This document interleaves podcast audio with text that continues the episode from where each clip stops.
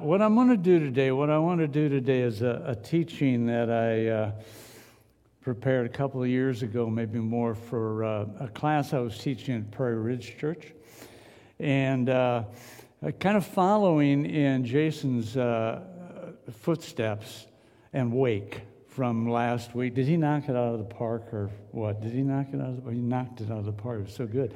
Anyway, I'm going to, I'm going to go with a parable as well. And I'm going to tell you that one of the uh, primary sources for me is also Kenneth Bailey, whom he mentioned uh, uh, yesterday, a guy who lived in uh, uh, Palestine uh, for what was it, 40, 50 years, something like that. It was a long time. So he, knew, he knows that culture, all right?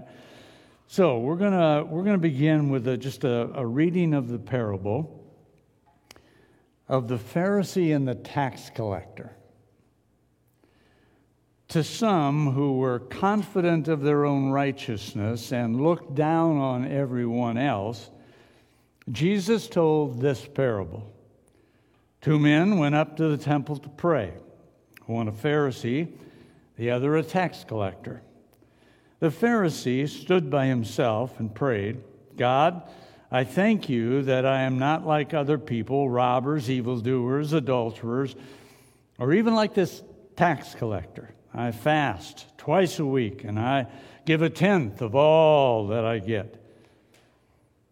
But the tax collector stood at a distance. He would not even look up to heaven, but beat his breast and said, God, have mercy on me, a sinner.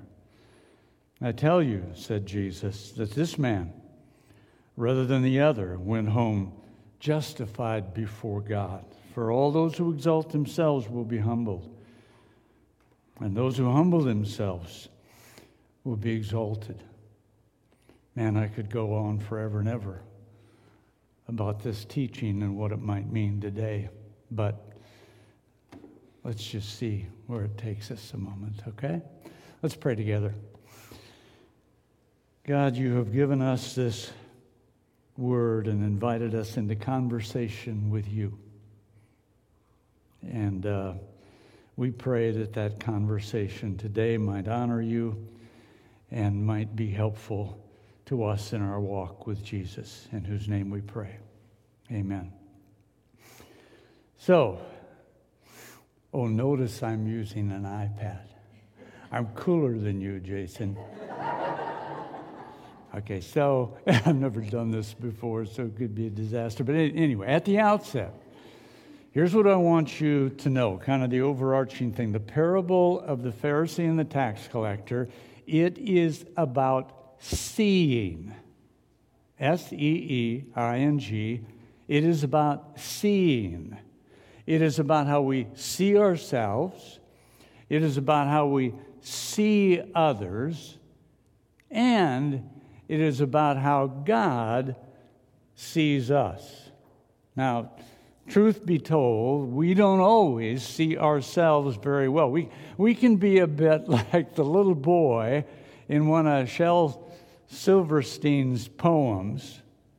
Silverstein or Silverstein, I never know. But anyway, the poem is called Smart. All right, here it goes. My dad gave me a dollar bill because I'm his smartest son and I swapped it to Mort for two shiny quarters because two is more than one. And then I took the two quarters and traded them to Lou for three dimes. I, I guess he don't know that three is more than two. Just then along came old blind Bates, and just because he can't see, he gave me four nickels for my three dimes, and four is more than three. And then I took the nickels to Hiram Combs down at the seed feed store, and, and the fool gave me five pennies for them, and five is more than four. And then I went and showed my dad, and he got all red in the cheeks and closed his eyes and shook his head, too proud of me to speak. You know, like that smartest son, we can fool ourselves into thinking that we are what we are not and that others are what they are not. With the parable of the Pharisee and the tax collector, I'd suggest most of us have come to think it's a, it's a moralistic choice between pride and humility, and it's simply asking us to choose the one over the other. Well, then we could wind up praying, Thank you, God, that I'm not like the Pharisee. And then we'd be like him. But I'd suggest we need to remember that Jesus invites us to sit in these parables for a while, to, to let them marinate, to, to let them take us to places we may not see coming. The parables of Jesus are a way in which Jesus speaks theological truths. That means truths that point us to God, truths about God. So let's unpack this parable with that in mind.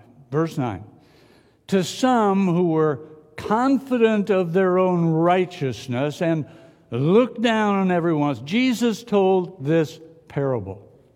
To whom did Jesus address this parable? To whom? To some who were confident of their own righteousness and looked down on everyone else. And who might they be? Well, some Pharisees are in the audience, no doubt. They were always lurking around, but also Jesus' disciples were there. Mm, perhaps even a tax collector is present or some of the notorious sinners. So, what is this parable about? Seems like it could be about righteousness and how we look upon others. Two men went up to the temple to pray one a Pharisee the other a tax collector. Two men went up to the temple to pray. What do you, what do you picture here? Perhaps you see two guys sort of like hanging out in a magnificent cathedral, praying by themselves, just the two of them, one in the front, one in the back, close to the door as he can get. But that's not what's going on here. These two are in attendance at a worship service in the temple. That's what Jesus' first century listeners would have heard and seen. Here's the real picture. According to Kenneth Bailey, two go to the temple at the same time. The temple, a place of public worship. The tax collector stands at a distance. At a distance from whom? From the Pharisee? Possibly. Or at a distance from the rest of the worshipers? Well, that, that's more likely. The tax collector asks God to have mercy on him, a sinner.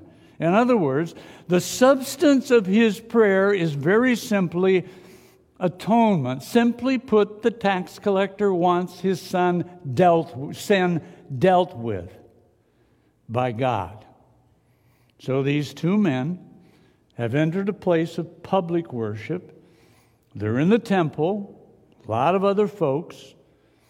I want you to look me at, uh, with me at this diagram of the temple. Don't worry about whether you can see the words. I'm going to help you. Just do the best you can, okay? So these two men have entered a place of public worship, all right? Now, the grounds of the temple consisted of a number of courts, each of them a little higher than the one that went before it, with the Holy of Holies, that's number one, at, in the center and at the top, the highest court. The Holy of Holies could only be entered by the high priest and only the high priest, and he could only enter it once a year on Yom Kippur, the Day of Atonement, to offer the blood of sacrifice and incense before the mercy seat the mercy seat, the place of God's appearance, the mercy seat, which was the lid of the Ark of the Covenant. Separating the Holy of Holies from the rest of the temple was a veil, a curtain. Remember when Jesus died, took his last breath, breath the veil was split. That veil, a curtain. Below the veil was the holy place. That's number three and the altar of incense, number four. Below those steps was the court of the priests. That's number five, court of the priests. For priests only. And below it and to the side was the court of the Israelites. That's number six on the side for Jewish men only. Below it and to the side and outside, don't miss this, officially outside, don't miss this, ladies, particularly, located outside of the temple proper was the court of the women. Number nine. For women only, well, so long as it was not that time of the month, you understand. And at the lowest level was the court of the Gentiles, number 12 also clearly outside of the temple proper. In fact, it was way outside and way down, a total of 19 steps and a four foot marble wall separated the court of the Gentiles from the court of the women, both of which were outside the temple the Gentiles could enter their spacious outer court as tourists. They could look up to view the temple with envy, but they were allowed to go no further. Indeed, at intervals around that dividing wall, warning notices were posted in Greek and in Latin, which read not, no trespassing, but which read in effect, trespassers will be executed.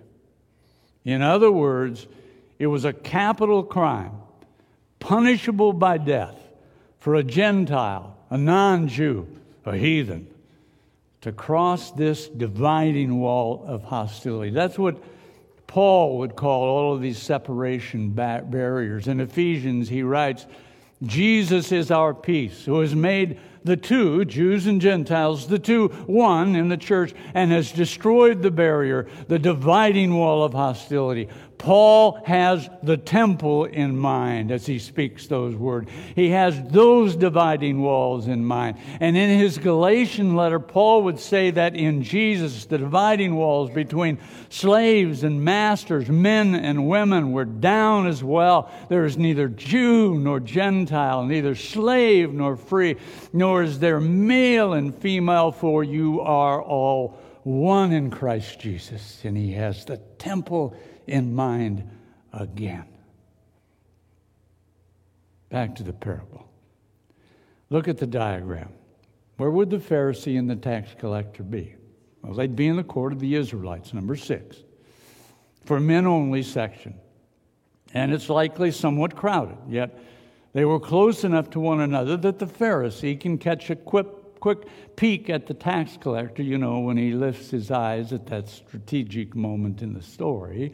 Here's what's going on this is a time of sacrifice twice a day at dawn, early in the morning, and then again at three in the afternoon. An unblemished lamb is being sacrificed, and the lamb's blood is sprinkled on the altar, number seven in the diagram, and sprinkled in a precise ritualistic way to atone for, to deal with the sins of God's people.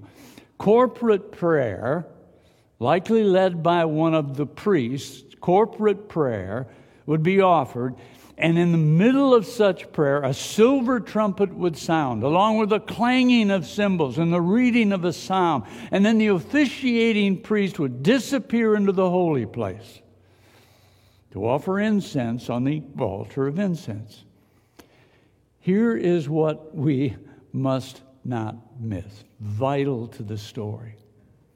When the officiating priest disappears into the holy place, that is the signal for private prayers to begin. Why? Because the sacrifice is complete. Because the sins of the people have been dealt with, and the separation barrier of sin no longer stands between God and the people. God has now drawn near just as God promised. God will now surely hear their prayers. The parable continues in that precise moment. This moment when private prayers may be most effective. Verse 11 The Pharisee stood by himself and prayed, God, I thank you that I am not like other people, robbers, evildoers, adulterers, or even like this tax collector. I fast twice a week and I give a tenth of all I get. Where's the Pharisee? Standing by himself, Jesus says. He's off in his own little corner apart from the other people. That's the picture Jesus wants his listeners to see. There is, this is clearly a particularly pious Pharisee. I mean, a Pharisee of Pharisees, the best Pharisee of all. He does not want to be close enough to others to have them touch him or even touch his clothing because the others are likely unclean, ceremonially unclean. So he stood by himself. Now he's likely also praying aloud, which was common practice. Had you been there, you would have you would hear the crowd, singularly, everybody praying aloud. Those listening to the parable, as Jesus tells it to them, would also have assumed that the Pharisee was praying and that he was praying loud enough to be heard by people around him. This is, after all, a rather self serving prayer. And the Pharisee is using the prayer to preach to those within his hearing and to preach about himself. He prays, God, I thank you that I am not like other people. Those other people are the commoners around him, those who are not as serious about obeying God's law as this Pharisee. He is, remember, remember, he's a very devout man. He's, he is super serious about practicing his religion. How do we know that? Because he tells us. Before he finishes his prayer, he tells us just how religious he is. I fast twice a week and I give a tenth of all I get. He's a, he's a, he's a tither big time all right? But that's not all. The Old Testament law required him to fast. You know, don't eat.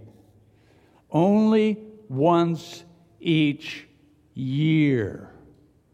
The Day of Atonement. His fellow Pharisees had declared that they were going to do it once a month, 12 times a year.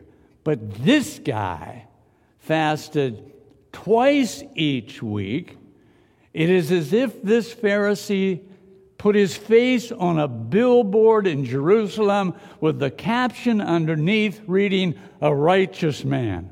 A really, really righteous man.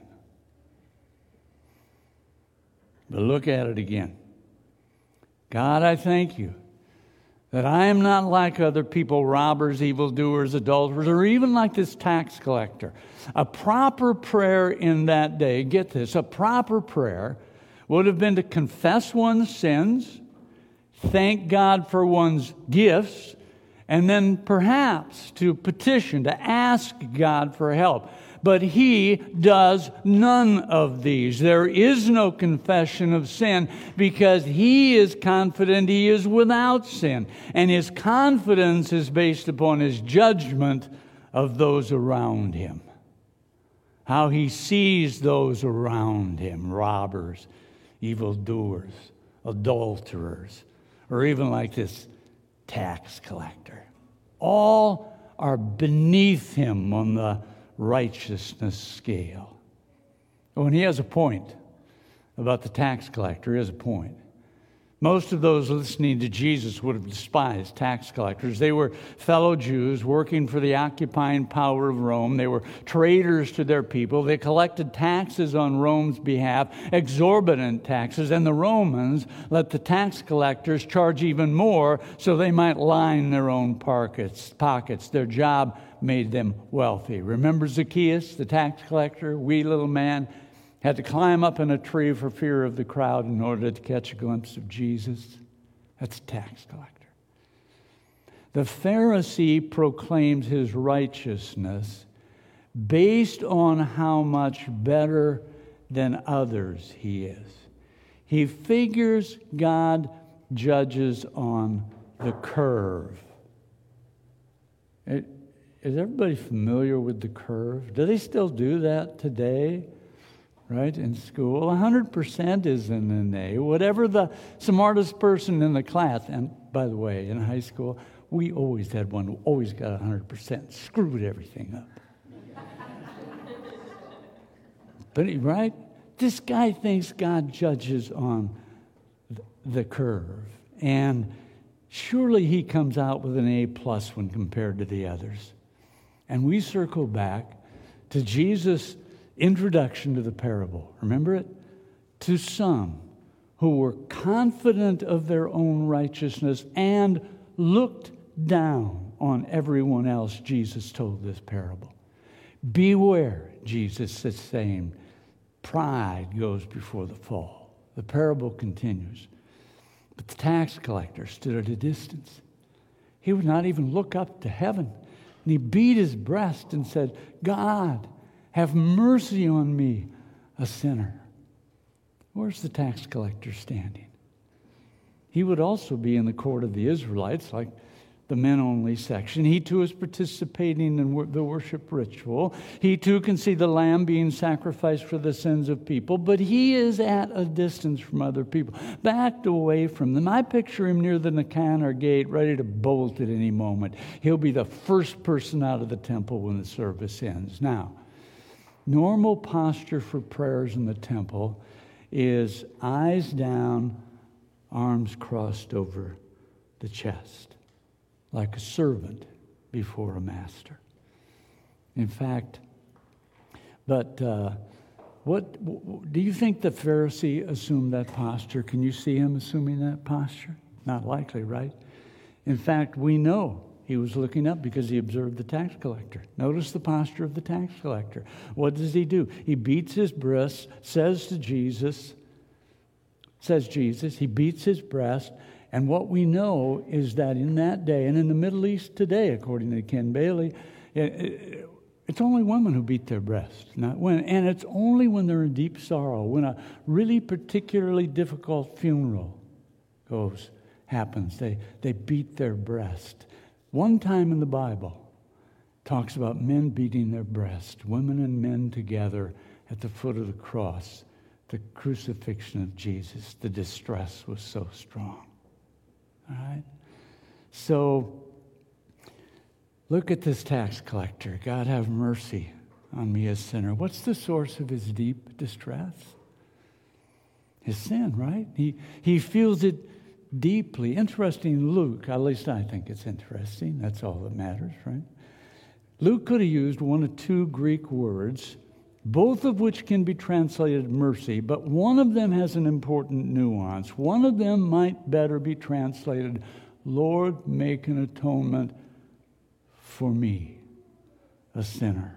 And Luke uses that one. It is as if the tax collector is asking for a second lamb to be sacrificed just for him. His sin is so deeply felt. This confession of his sin so genuinely offered that he senses an entire sacrifice will be needed just to cover the sin that is his. And just then, just then, Jesus delivers the surprise. I tell you, this man, the tax collector, rather than the other, the Pharisee, went home justified before God which went home justified before God. Those listening to Jesus in that moment did not expect it, did not see it coming. They would have totally expected the Pharisee to have gone away justified before God. It is what they were conditioned to think. The law abiding one, the one confident in his own righteousness. Surely he would be the hero in the story, but instead, Jesus blesses the tax collector. The horrible, terrible, really bad sinner who doesn't look at others, who doesn't compare himself to others, but who looks within and sees that before a holy God, he stands totally in need of atonement. He needs mercy. He needs grace. He has nothing to offer that will cause a holy God to see him as righteous. Back to the Pharisee. What's the root of his problem? Now we can go there. Pride, right? C.S. Lewis calls pride the great sin, the mother of sin, the sin that gives birth to all others. In Mere Christianity, Lewis writes that pride, don't miss this, pride gets no pleasure out of having something, only out of having more of it than the next person. We say that people are proud of being rich or clever or good looking, but they are not. They are proud of being richer, cleverer, and better looking than others. If everyone became equally rich or clever or good looking, there would be nothing to be proud about. It is the comparison that makes you proud. The pleasure of being above the rest, the sin of looking down to some who were confident of their own righteousness and looked down on everyone else, Jesus told this parable. In his heart of hearts, the Pharisee likely knows that perfection eludes him as well. But if he can compare himself to the notorious, to robbers and evildoers and adulterers, and even this tax collector, his grade before a holy God goes up, way up. Can I give you three quick thoughts about pride? First, this one pride that leads to self congratulations and a judgmental attitude, what I like to call plank in the eye pride. Remember Jesus in the Sermon on the Mount? Get the plank out of your eye before you try to get the little splinter out of your neighbor's eye. Remember? Plank in the eye pride distorts our perception of reality about ourselves. Kind of like the lady. The lady who went back to the photographer to look over her proofs. She stared at them in disgust and said, These pictures don't do me justice. The photographer looked at her and then at the pictures and said, Lady, you don't want justice, you want mercy. Plank in the eye pride distorts our perception of reality about ourselves. Second, plank in the eye pride distorts our perception of reality about others. It keeps us from seeing the good, the best, and the value in others. It separates us from others, keeps us from learning from others, from seeing life from their point of view. Last, plank in the eye pride distorts our perception of reality about God and our need for God. Pride convinces some of us that we really don't need God at all. The fool has said in his heart, There is no God. Pride convinces others of us that we don't need God much, that we can take care of ourselves and provide for ourselves. Thank you very much. Like the Pharisee, we have swallowed the lie that God probably needs us more than we need God. And finally, Jesus gives his prescription for pride, his antidote to pride, the vaccine, the miraculous vaccine for pride. He says, For those who exalt themselves will be humbled, and those who humble themselves will be exalted. Humility. Humility is that quality that God greatly values. The tax collector had it. He didn't have much else going for him, friends. He was a scoundrel. He was. He was a cheat. He was a traitor to his people. He was all those things. He had lived life badly, but now, just now, he knew that he needed God, that he desperately needed God's mercy and God's grace, that he wanted what he could not provide for himself. And that, my friends, is genuine humility, said Jesus. Blessed are the poor in spirit, those who know they are utterly dependent upon God. Blessed are the poor in spirit, for theirs is the kingdom of heaven. There's an old hymn. we don't sing it anymore, and probably for good reason. It's It's, uh, it's a harder tune to sing or just, you know, anyway. But it's words. These words, the opening words to this old hymn. There is a wideness in God's mercy, like the wideness of the sea. There is a wideness in God's mercy, like the wideness of the sea, but the proud the Proud will never see God's mercy, for they will always be too busy looking in a mirror, praising themselves, and easily finding others to look down upon.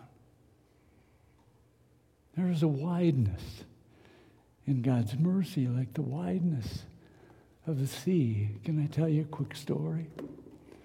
Years ago, when our oldest granddaughter was two and a half, maybe she was three, I don't know, just a toddler, right? Like faith. Faith disappeared. What you know, right? We, little, just a little toddler, and uh, she was with her mom, maybe her grandma. I don't remember, and probably maybe with Renee and Aaron, because they had gone to Holland, Michigan, probably to visit you. Remember this? And they were out uh, uh on the beach, Lake Michigan, right? Big old Lake Michigan. They're on the beach, and Rachel walks down towards the beach and wish I had the picture, you know, but walks towards the beach and they got a picture of her just kind of staring at that, staring at Lake Michigan. And all she could see is Lake Michigan. And she says, Big water. Can you hear it, a little toddler? You ever been on the ocean or on one of the Great Lakes, just out and I've been on the ocean.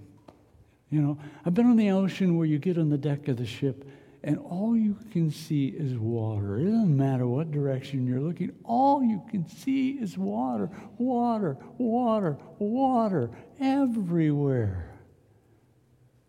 That's what the hymn is getting at. There is a wideness in God's mercy God's grace and God's love, like the wideness of the sea, once you're riding on that mercy and grace and love, it's what you see. And if it's what you see, it's what you give.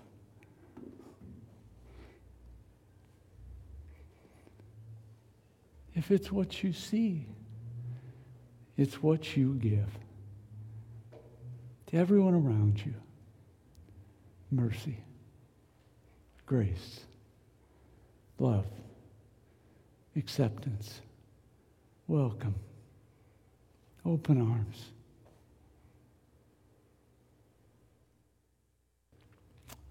In the name of the Father, the Son, and the Holy Spirit, amen. Can we pray?